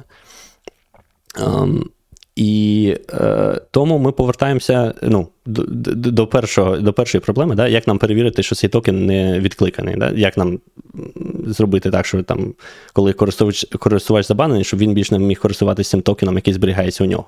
Нам треба додати його в список відкликаних токенів. А тепер, щоб нам дізнатися, чи токен в списку цьому чи ні, нам треба знову робити запит до бази даних. Тобто ми повертаємося до до того, що ми мали проблему з звичайним кукі. Або ж ми робимо е, короткотермінові якісь токени і е, миримось тим, що в нас доступ він завжди затримкою на там, 15 хвилин чи скільки нам треба. Е, тому GWT токени це не така прям е, срібна куля в плані перформансу, як її е, подавали до того. Друга проблема з ними це знову поганий, от там уже можна більш явно казати, поганий стандарт, саме який їх описує, тому що він дуже багато е, речей не е, обмежує і дозволяє писати такі реалізації, які.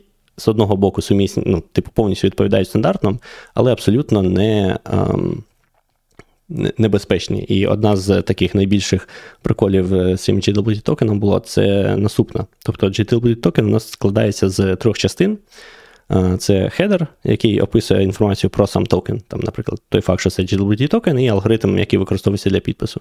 Далі payload – це сама метадані, які ми хочемо в нього запихнути. І потім підпис. І це, типу, як ну, такий JSON-чик, е, який потім закодований в Base64. Як ми верифікуємо токен? Ми отримуємо Base64 е, строку, е, декодуємо її, що вже насправді погано, але окей. Отримуємо JSON, який має бути валідний. Да? Якщо він був невалідний, значить щось змінили там по дорозі, і значить це вже невалідний токен точно. Його треба одразу е, відкидати. А Далі ми. Нам потрібно зрозуміти, яким алгоритмом був підписаний цей токен. А для цього нам потрібно піти в хедер і подивитись там значення. Тобто нам потрібно розпарсити частину токена, яку ми ще не верифікували, чи він валідний взагалі чи ні. І в світі криптографії це вважається величезним антипатерном, тому що ти ем, якби робиш дії над неавтентифікованими даними. Тобто, якщо їх там тобі підмінили, ти ще про це не знаєш, а вже з ними щось щось робиш. А, І там проблема була яка? Стандарт е, дозволяє декілька алгоритмів. Е, для використання для ну, для підпису, в тому числі none, тобто без підпису взагалі, просто токен. Так, це стандарт так дозволяє. Е, відповідно, якщо в тебе алгоритм е, то тобі в тебе підпису взагалі може не бути, і тобі його не потрібно перевіряти. Я так розумію, це, скоріш за все, робилось для якихось там або зворотних сумісностей, або щось таке. І тому кілька бібліотек на початку, коли писалися для роботи з GWT токенами, вони, в принципі, читали стандарт і робили, як написано в стандарті. Якщо в тебе а, алгоритм вказаний такий-то, тобі треба перевірити, підпис так. Якщо алгоритм вказаний none, тобі нічого робити не треба. Але є нюанс, оскільки ми це робимо над неавтентифікованими даними, ти можеш прислати токен, в якому ти просто вказуєш алгоритм NAND, бо нагадую, токен не зашифрований. Він підписаний, але не зашифрований. Тобто ви можете його модифікувати, і е, це буде, ну, це не буде якийсь невалідний токен, бо ви там не розуміли, які ви біти змінили. Ви можете взяти або існуючий токен, розкодувати його, змінити алгоритм на NAND і закодувати в B64 відправить, або просто згенерувати з нуля, такий взагалі без підпису. І бібліотека, коли приймає цей токен, вона дивиться в ем, алгоритм, бачить там NaN і нічого не робить, і приймає цей токен. Е, і це стандарт дозволяє, скажімо так. Тобто, звичайно, е, на практиці, в реалізації потрібно просто обмежуватись і сказати, що там ми не приймаємо взагалі NaN як варіант, ми завжди беремо підпис, якщо там немає підпису, токен невалідний, якщо е, підпис не співпадає, токен невалідний. Але на початку деякі бібліотеки це не робили. І, звичайно, це можна виправити, і це вже давно скрізь виправили. Але просто через те, що ну, стандарт такий дуже ambiguous, да, неоднозначний, були можливі такі такі приколи. Тому GWT. Е, з одного боку, дуже люблять розробники, тому що зручно в нього всякі метадані запихувати. Але дуже не люблять е, люди з сфери безпеки, тому що є багато способів зробити JWT не так, е, скажімо. І ем, та, ось десь десь приблизно так. Я використовував бібліотеку якось на Расті, здається, JSON Web Token. І там, коротше, ця от частина, про яку ти казав, там була явно зроблена, що ти не міг типу, не вказати, як, як, який очікується алгоритм підпису. Тобто цієї проблеми з наном там не було б. Мабуть, вже, ну це може не в першій версії, може вони навчені вже життям були, або після того якісь там. Ну так, розширення суть в тому, якраз вийшло. що всякі специфікації, стандарти, вони необхідні для того, щоб людина могла. Е, їх взяти і реалізувати це, не вистріливши собі в ногу. А тут тобі треба думати про ці. Ем, ну, тобто, якби стандарт просто не дозволяв цього, да, то в тебе б не було жодного жодного шансу зробити щось не так. А тут тобі треба думати про всякі моменти загроз, і, і що може піти не так, коли ти реалізовуєш, і це, звичайно, одразу створює е, потенційно, ну, потенційно якісь проблеми. Ем, інша типова ситуація, ну, мабуть, зараз цим вже простіше, але раніше було це те, що люди е, дуже захоплювались е, додаванням метаданих в цей токен, і він ставав здоровим і виходив часто за ліміти е, розміру хедера. Там зазвичай там що 8 кілобайт у нас. Але якщо ти туди багато чого записуєш, то він стає досить здоровий, тому що це ще потім base 64 кодується. І Ти знаєш, тому... чи zip-9 спочатку там, чи щось всередину токену вже GZIP запихуєш. Ну, або так, да. або просто йдеш на сервер, піднімаєш е, піднімаєш ліміт. Це Ну, це насправді якийсь період була класична історія, коли ти сидиш on call і е, там. В тебе сервіс росте, з часом відбувається те, що називається да, explosion ролів, коли ти робиш role-based access authorization, в тебе там часом в бізнес-логіці з'являється дуже багато різних ролей.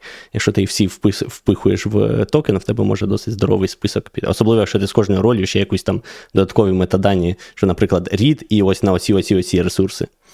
А, І в якийсь момент, коли в тебе кількість користувачів в стартапі перевалює за Е, певну кількість, і кількість ролів збільшується, в тебе збільшуються хедери, відповідно, і в якийсь момент нічого не працює. Чому? Тому що сервер е, ріже, ріже ці хедери, бо там ліміт по розміру.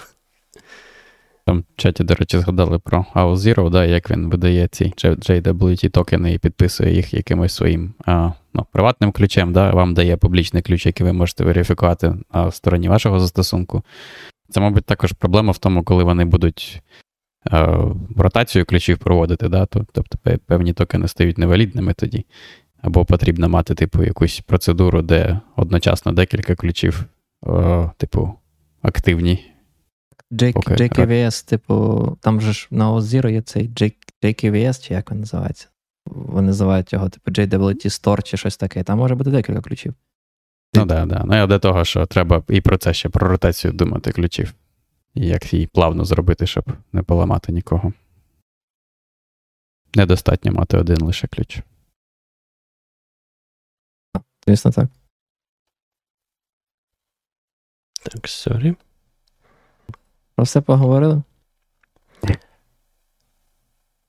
Ми пропустили ці вразливості, які були в іншій статті. на Що таке PortSwigger, до речі? Ви так сказали, ніби ви знаєте, що це таке. Е, Хто? хто? PortSwigger. Це якийсь ресурс. PortSwigger це популярна, ну не то, що популярна, відома компанія, яка виробляє, якщо чув, наприклад, Burp Suite, така tool а для його для пентесту часто використовують. Хоча насправді це, мені здається, для всіх і розробників, особливо фронтенщиків, доступ, зручна тула, яка по суті є проксі між там браузером і сервером. Воно робить там ін'єкцію сертифікатів і ага. влаштовується як проксі, і ти можеш okay. перехватувати, бачити, модифікувати будь-який запит, який відбувається між браузером і сервером. Um, і ну, оскільки це вендор такий по безпеці, то Portswigger це uh, компанія, яка е, займається цим, розроблює якби, цей uh, цей продукт, це якби їх основна діяльність. Але mm-hmm. так само вони роблять там і освітні штуки, і сертифікації, і курси, і таке інше. Ну, Тобто такий вендор, як про про безпеку, mm. про безпеку саме браузерів. От вони дуже, я думаю, класно розказали всі всі можливі проблеми, які можуть е, статися в браузері. У мене просто склалося враження таке, як пане Ігорі, я прочитав про ті вразливості, я не зрозумів половину. Мабуть, може навіть більше, ніж половину. Там якось воно дуже дивно було. Тому я думаю, або в мене просто не вистачає якогось досвіду з браузерною безпекою, або вони якось дуже поверхнево про це написали, і я не зрозумів, який там вектор атаки. Там досить поверхнево, там та краще. Е, просто, наприклад, коли, коли вони говорять про там CSRF, то вони просто кажуть, що от може бути CSRF. А що це як таке, саме, як та? це працює, да, ти якби окремо маєш піти на іншу статтю, яка саме по CSRF і зазвичай довше. Um, тому Е,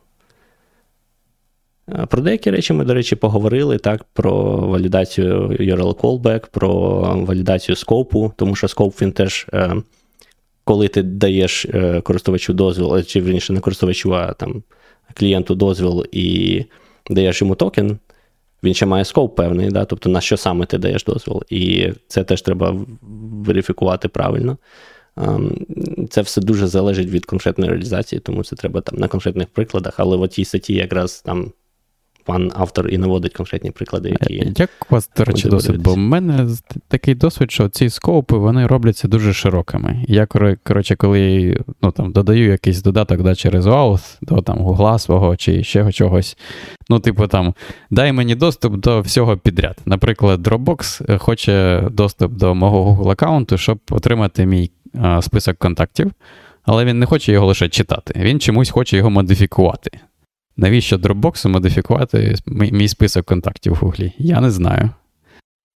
Mm. Я просто не розумію, це типу Google такий поганий скоп зробив, чи це так, Dropbox. Це це, це треба розбиратись. да. Або це Dropbox робився колись, коли не було такого, і потім не оновились, або це Google недостатньо гранулярно дає скопи, або ще якась причина. Були... Це ще якісь причини. Ну, я просто ну, зараз я більше прикладів не згадаю, але в мене постійне таке враження, що коротше, деяким сервісам ну, тупо стрьомно давати такий доступ, бо там, я не знаю, в Гуглі там да, всі контакти. там, до, Ну, ладно, окей, там доступ до якихось там Google Pay, наприклад, нема, ніхто не просить, але все одно навіть відсилати листи, да, можна там за тебе щось від тебе представитися, це вже дуже погано. Так. Um, нам насправді можна, знаєш, е, є просто різних багато зараз, на щастя, там плейграундів і тулів, де можна погратись, покопатись, і ти там бачиш і там всі скоупи. Наприклад, в Гугла є плейграунд, де ти можеш отримати, ну, пройти через Flow, е, через OAuth Flow до всіх всіх їхніх API і подивитись, які там скоупи, mm. які flow використовуються і таке інше. Це прям можна робити, знаєш, окремий стрім, і, мабуть, не один, і гратися з цим, і експериментально бачити, що відбувається, щоб ну, про це не в теорії, а так от там говорити. І там каже, я це, знаєш, як все, як в Подерев'янського каже, тут проблем дохуя. А той каже, ні, ще трішечки не дохуя. Так і тут. А там ти вже все бачиш, якби, що відбувається, що це можна робити. О, Тому... речі, я згадав своє питання, коли я mm-hmm. хотів задати, а ми потім почали про JWT. Ми з вами говорили про, ну, це про про вразливості. Ми говорили про цю валідацію Redirect URI. Я, коротше, не розумію, а чому, якщо ти все одно є етап реєстрації твого клієнтського застосунку, на якому ти отримуєш цей клієнт секрет, і на якому ти передаєш, там, задає, ну, задаєш scope и, і в тому числі зада, можеш задати Redirect URI. Навіщо його потім передавати при старті flow авторизації? Чому просто не можна використовувати той, який ти задав на етапі реєстрації? А е, ми про це мені здається, я проговорив, бо їх може бути кілька валідних. А, І коли ти передаєш ем, redirect URL уже в самому запиті, це ти не не вказуєш куди. Ти, по суті, вибираєш просто з тих, mm. А, окей. з тих, які ти зареєстрував. Тобто це для гнучкості. Це не для того. Якщо я там хочу написати дуже простий застосунок, то, типу, ну, якщо в мене один, то такого б не було потрібно пробувати. Да. Окей. Бо я читав, коротше, я не міг цього зрозуміти. Ніхто там щось в статтях не пояснював. Може, в всі пояснено там з прикладами і мотивацією, але зі статті мене не я було взагалі, зрозуміло. Так, я взагалі е, дуже співчуваю людям, які е, мали реалізовувати це, знаєш, на етапі, коли. Бо зараз є там кілька класних книг, е, є багато ресурсів, є багато статей про це які е, зв'язують разом ці всі RFC, пояснюють е, і таке інше. В RFC ж немає пояснень. Да? Тобто там говориться роби раз, роби два, а там чому е, нічого не говориться.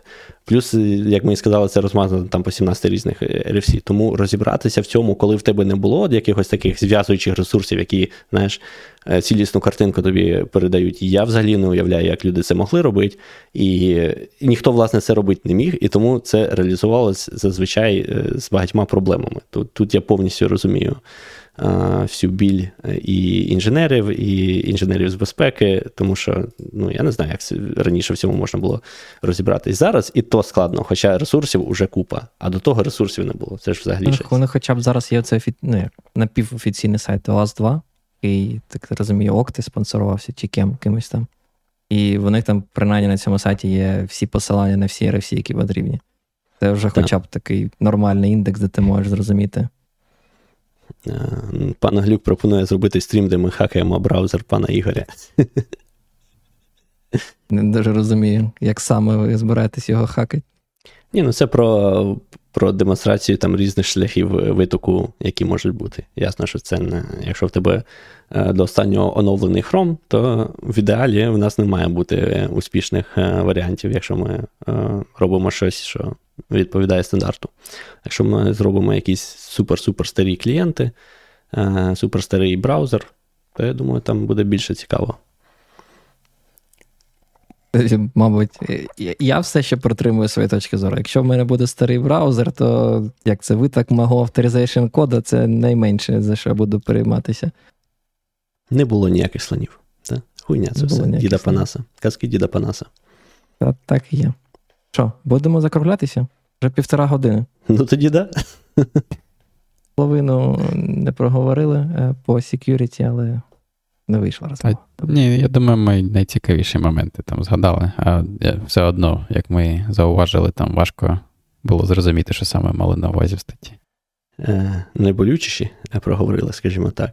А далі ну, тут просто треба або мати певний бейзлайн, де всі на якомусь певному рівні, або починати з азів, і це не один і не годинний випуск. Тому це якраз та причина, про я ж кажу, е, про яку я на початку сказав, що я не люблю розмовляти про ОАС, бо тут багато багато дуже нюансів. І тому змістовна, е, змістовну. Змістовний опис досить складно зробити без там такої надмірної підготовки, або якщо ти там не з'їв на цьому а собаку, як той пан, який бідолага реалізовував інтеграцію з 50 різними API. Тебе є табличка oh, this stupid change my mind, з якою ти ходиш на конференції. Треба зробити. Я чекаю насправді, коли коли вийде якийсь новий е, новіший стандарт, і який буде не такий роз, розгалужений.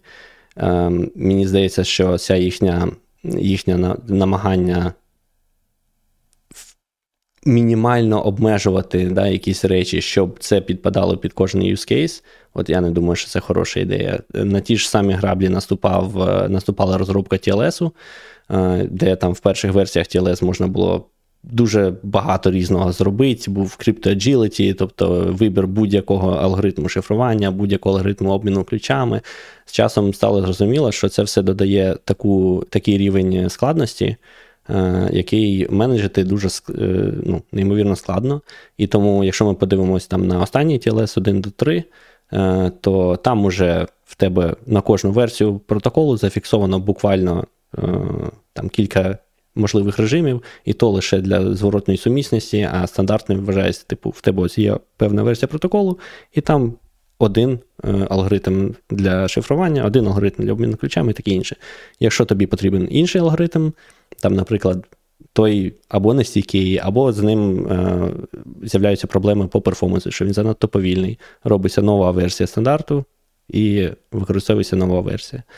Е, так і тут мені здається, що краще було б заточувати або певні версії, або певні якби, одні стандарти під якісь конкретні юзкейси, а не намагатись в один величезний фреймворк впихнути всі юзкейси світу.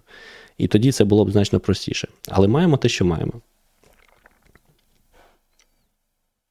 Я, до речі, додав всі статті, які там пан Ігор з нами пошарив перед випуском, тому навіть якщо ми щось не проговорили, вам цікаво подивитися на цю статтю Портцвігер, Портцвігер, то коротше, ці чуваки з безпеки браузерів. Можете почитати. Так, yeah. я я буду персонально і особисто очікувати коментарі під цим youtube відео на чиїй ви стороні. На моїй стороні чи на стороні пана Руслана. Інфосекер. Світла, на стороні світла чи темряви.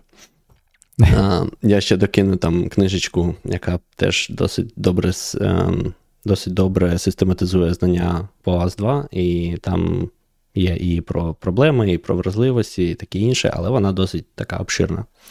Е, тому за вечір чи за кілька вечорів, я думаю, вникнуть і зрозуміть е, не дуже вийде. Е, але вона от якраз той ресурс, який збирає багато-багато різного всього докупи про цей дуже розгалужений, дуже складний стандарт, чи точніше фреймворк. Ні, Він типу дуже дивний. От в мене, мабуть, знаєш, не не security аспект безпеку там не подобається. Мені там не подобається, що він якийсь дивний. Там, типу, 70 параметрів, кожного провайдера якісь свої, одні обов'язкові. Там Ць, той то робить. В цьому ми з тобою на 100% погоджуємося. Це просто такий сидиш і думаєш, що це взагалі? Ви ви точно це зробили не не в 90-х? Ну просто так. серйозно, так можна було зробити. І коли Всі... я на це подивився, я розумію, що ну. Мені здається, набагато простіше, якщо вам цікаво свою там аутентифікацію зробити, Personal Access Token. Можливо, user experience для тих, хто буде з вами інтегруватися, буде не найідеальніший. Але знову ж таки, коли хтось з вами буде інтегруватися із таких великих і крупних, то вже додасте там ласту. Ну, от Що дивись, просто, наприклад, яка може бути там проблема з Personal Access токенами? А якщо ти це хочеш зробити там через телевізор, де там в тебе Netflix, і ти хочеш е, дати застосунку на телевізор і там доступ до там, не знаю, Netflix, щось таке, це не буде працювати. Але... Що ж на всіх телевізорах браузер є? Е, ну, до речі, з браузерами якось не дуже е, на телевізорах. Е, хоча, ну да, на Samsung Smart TV є, на жаль. Але не суть. Просто що. А може і не треба. Може для 90% випадків там Personal Access Token або там чогось такого було б достатньо. І я б зробив стандарт для цього, а там для телевізорів ми придумали щось окремо. знаєш, і Це не обов'язково. Та, тобто... Ну, дивись, е, до речі, я просто свого часу в е, мені здається, YouTube е, лінкував через те, що там була на сторінці Google сеттінгсах щось типу link device, і вони там тобі якийсь такий device code видавали, і ти просто вводив його. Циферний код в себе на телевізорі, поки в тебе ця від... сторінка відкрита в браузері там на на лептопі. Тобто ну, це не виглядало як ООС 2 Там я ніде нічого не вводив. Я просто зайшов е, як link code, ввів link code і і все. І воно залінкувалось. Тобто альтернативи є. Тому Personal Access Token наше все. Я, я коротше, прихильник. До речі, там на початку пан Глюк казав, що GitHub їх не рекомендує використовувати. Мені здається, вони не радять е, старі токени. В них є в беті, в паблік беті, типу, нові токени, які просто fine-grained. Тобто ти можеш так, так. виставити скопи. Просто старі токени це як альтернатива паролю з усіма доступами. От старі вони не радять, а ось ці, типу, які зі скоп, Це те, що пан Ігор любить робити. Просто дайте мені токен, щоб я з ним міг робити токен. все, що треба. Та ну слухай, я тоді. Ну, мені просто. Коли я хочу сходити просто там, знаєш, в YouTube API, подивитись якусь статистику в скрипті, мені не знаю, підіймати сервер, так спаритись з цим OAuth 2, що це, ну, не дуже зручно. Я не прихильник. Я б краще згенерував токен. Я просто до того, що мені здається, це трошки вирішує, можливо, різні проблеми. Все ж таки, AUS це це про явний цей consent юзера, а, і це про більш такий, не знаю, класний experience. Це такий нажав. Ось окрема тема, в яку ми не пірнали. Consent, коли його робити, коли його не робити. А, та.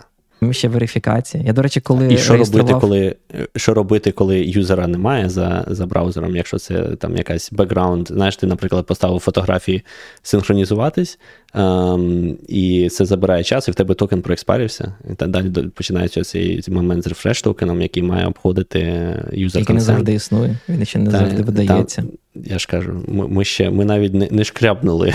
З консентом там цікаво, бо той же самий е, Google хоче, щоб ти цей консент навіть е, налаштовував, і ти там певні е, даєш до певних груп користувачів, хто має доступ, там ти можеш всі, можеш окремим тільки дозволити. І ще прикол, що тобі обов'язково твій цей ОАС зареєстрований застосунок на стороні Гугла, він повинен пройти, типу, як верифікацію перед тим, як всіми будуть використовувати. А для певних скопів, якщо ти до цього застосунка сказав, я хочу там подивитись якийсь скоп, е, то тобі потрібно ще відео записати, де ти будеш пояснювати, е, що ти робиш в своєму застосунку, чому тобі цей скоп потрібен, і попросити дядю інженера з Гугла надати тобі все ж таки доступ до цього скопу. Це прямо, як як подивився, думаю, це частина у вас два фреймворка. Записувати відео, сілфач на iPhone і висилати якомусь пану з Гугла. Пане Роман, не можете там на кухні попросити мені надати певний, певний скоп? Так Здається, легко. З паном Романом на кухні вже ніхто не розмовляє. Всі жаліємось постійно на щось. Бо це в нас основна е, фідбек-форма для Гугла, да? пан Роман на кухні. Пан Роман на кухні. Анонімний листа там напишіть, я не знаю, чи чи скажіть. Книга скарги пропозиції там давно. Ні, ну, Якщо чесно, я типу написав е, цього, типу, листа вони не відповіли. Ну, Вони не обіцяли. Вони казали, ви повинні стати цим інтерпрайзом, які нам гроші заносять, а. перш ніж ми будемо вам відповідати. Ну так, так. На жаль, не вийшло. Це зрозуміло. А що там по донатам? Пане Ігор, на на, на, це, на останок. Хороші новини. Хороші новини. Нарешті ми вивели гроші. До побачення. Погані новини ми ще не зробили. Погані новини ми ще не зробили репорт. А, Але я думаю, ми завтра це зробимо. Е, напишемо пост, е, перекажемо гроші, подвоїмо їх, е, подвоїмо. Це, це, це всі ці підписки, які спонсори ви нам всі надонатили. Дуже вам за це дякуємо. Ми подвоїмо їх, як і обіцяли, і відправимо який фонд, хлопці? Є якийсь пропис? ПЖ по дефолту? Чи у вас є якийсь? А хай пишуть в коментарях. Їх гроші, нехай пишуть. Я думаю, більшість напишуть поверни живим, але от ми побачимо. Вдруг там є ці за фонд притулу. Може, ще якісь є. Не одним, Може, ще якісь. Не одним же ж притулу і поверни Пишіть в коментарях, бо який фонд ви хочете, щоб ми переказали. Там, я думаю, у нас вийде щось 12 тисяч гривень, щось таке, якщо подвоїти на два. Так що непогано. Будемо донатити на смерть русні. Сподіваюсь, нас за це не забанять. Great cause. Тобі. На цьому, на цьому все. Дякую, що були з нами. Ще раз дякуємо за те, що ви наші чудові спонсори. Продовжуйте підтримувати Збройні Сили. Ми віримо, що ви їх підтримуєте кожен день. І на ЗСУ, як на церкву, як каже пан Руслан. Я а, то самохвалив. До речі, бачу, що тільки що пан Володимир зробив е, підписку. Тепер він е, спонсорований цей. Дякуємо вам, пане Володимире, за те, що стали платним підписником нашого каналу. Ми не беремо ці гроші собі, ми їх подвоїмо і переводимо на ЗСУ. Це для нас такий як це, спосіб вас заохочити, і нам дуже приємно, коли в нас є е, ті, хто готовий е, платити. Це це дуже дуже класно. Ми вас всіх дуже любимо. Підтримувати україномовний YouTube. Підтримувати Українські сили. І якщо хтось хоче прийти в гості розказати, як я не прав на рахунок інфосека, знову ж таки, пишіть, я відкритий. І пан Руслан відкритий, пан Роман відкритий. Всім пишіть. Приходьте, ми ми всіх вітаємо щиро у нас в гостях. Пан Руслан, до речі, буде прогульщиком, тому хто зі мною не згоден, кому не сподобалось, то у вас буде від мене хороша передишка. Бажаю хлопцям успіху, поки мене не буде. Коли тебе не буде, наступного разу. І наступного, і, скоріш за все, через теж я трошки випадаю. Так, пане Роман, що там починаємо про інфосекство Да. розмовляти. Да, Екс- да, Експерти, про- да, фахівці. Експерт, особливо я з браузер security. Мені здається, ти там ще хоч займався трошки трошки. тим веб-розробкою, а я, коротше, взагалі. Я от читав про сьогодні про XSS, і про CSRF, про все підряд. Ні, ну це типу класика. Я, до речі, я так- розумію, але я просто настільки в мене маленький досвід е, з веб-розробкою, що Я, я до Я речі, так так, чув, не люблю але- ці аспекти, знаєш, бо це ти, ти дивишся на те, як можна взяти систему, яку намагалися зробити нормально, але не вийшло, її якось такими різними брудними способами поаб'юзити, і воно так все, все некрасиво. Да? Мен- Як інженер, ніби здається, тобі хочеться написати, щоб все було красиво, елегантно, типу, і функціонально, і все, і все знаєш, так. Охайненько, а, а тут воно все таке таке мерзке, таке десь там щось, е, якийсь, не знаю, injection зробиш через там купу символів, які заставляють думати SQL, що це там насправді команда, а не дані, і таке інше. І це, фу, це все реально мерзость. Але доводиться, що робити. Таке життя. Все, на цьому все. Дякую, що були з нами. До нових зустрічей. Не забувайте підтримувати Збройні сили, як вже казала. До побачення. До наступних зустрічей.